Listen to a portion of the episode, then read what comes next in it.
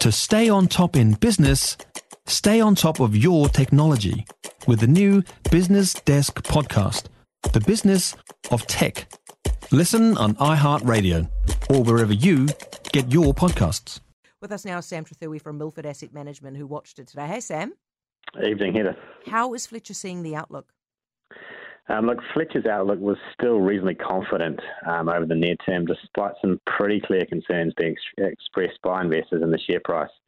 So this is really on the back of what they can see in their pipeline over the next 12 months. And given the improvements that they have made to the business in recent years. So current trading volumes are strong. Demand is exceeding supply, particularly in residential activity. And on the back of this, they're still expecting solid profit growth for the year ahead, so roughly plus $100 million or up 10% versus this year.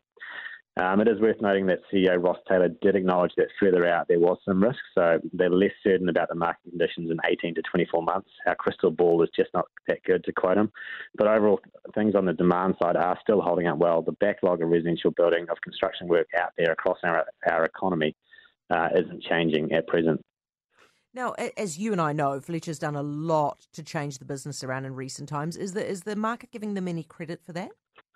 Uh, look, I think Ross Taylor came across proud of the changes made, argued that look, the business is in better shape. Many of their manufacturing sites have now been made fit for purpose. They've benchmarked them on a global basis to make sure that they're not going to get disrupted in the future.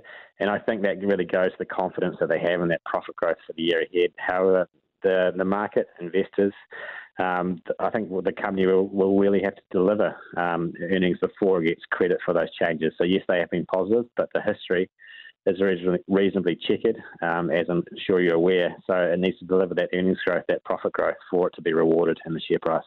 Should do you think that we should expect more price rises ahead for building products? Uh, look, management were very careful around how they answered that question, given the, the GIB situation and given the review into building materials. I think what that GIB issue has really highlighted is that there has been a huge demand across multiple products in recent months, and price rises are occurring broadly across the whole space. Um, specifically on GIB, like Fletcher's were very clear that they expect that, that shortage to go away um, by October and working hard to alleviate the issue, so running their plants 24 7 and increasing efficiency. But overall, um, they indicated, look, they were very confident in their, in their position to lift price if needed and maintain profit margins. So, look, if we see wage pressures continue, input costs continue to go up, freight rates continue to lift, which appears likely, then the cost of building materials will follow. So at, at present, the demand is strong enough to allow them to do so. Sam, thank you so much. Sam Trethewey, Milford Asset Management.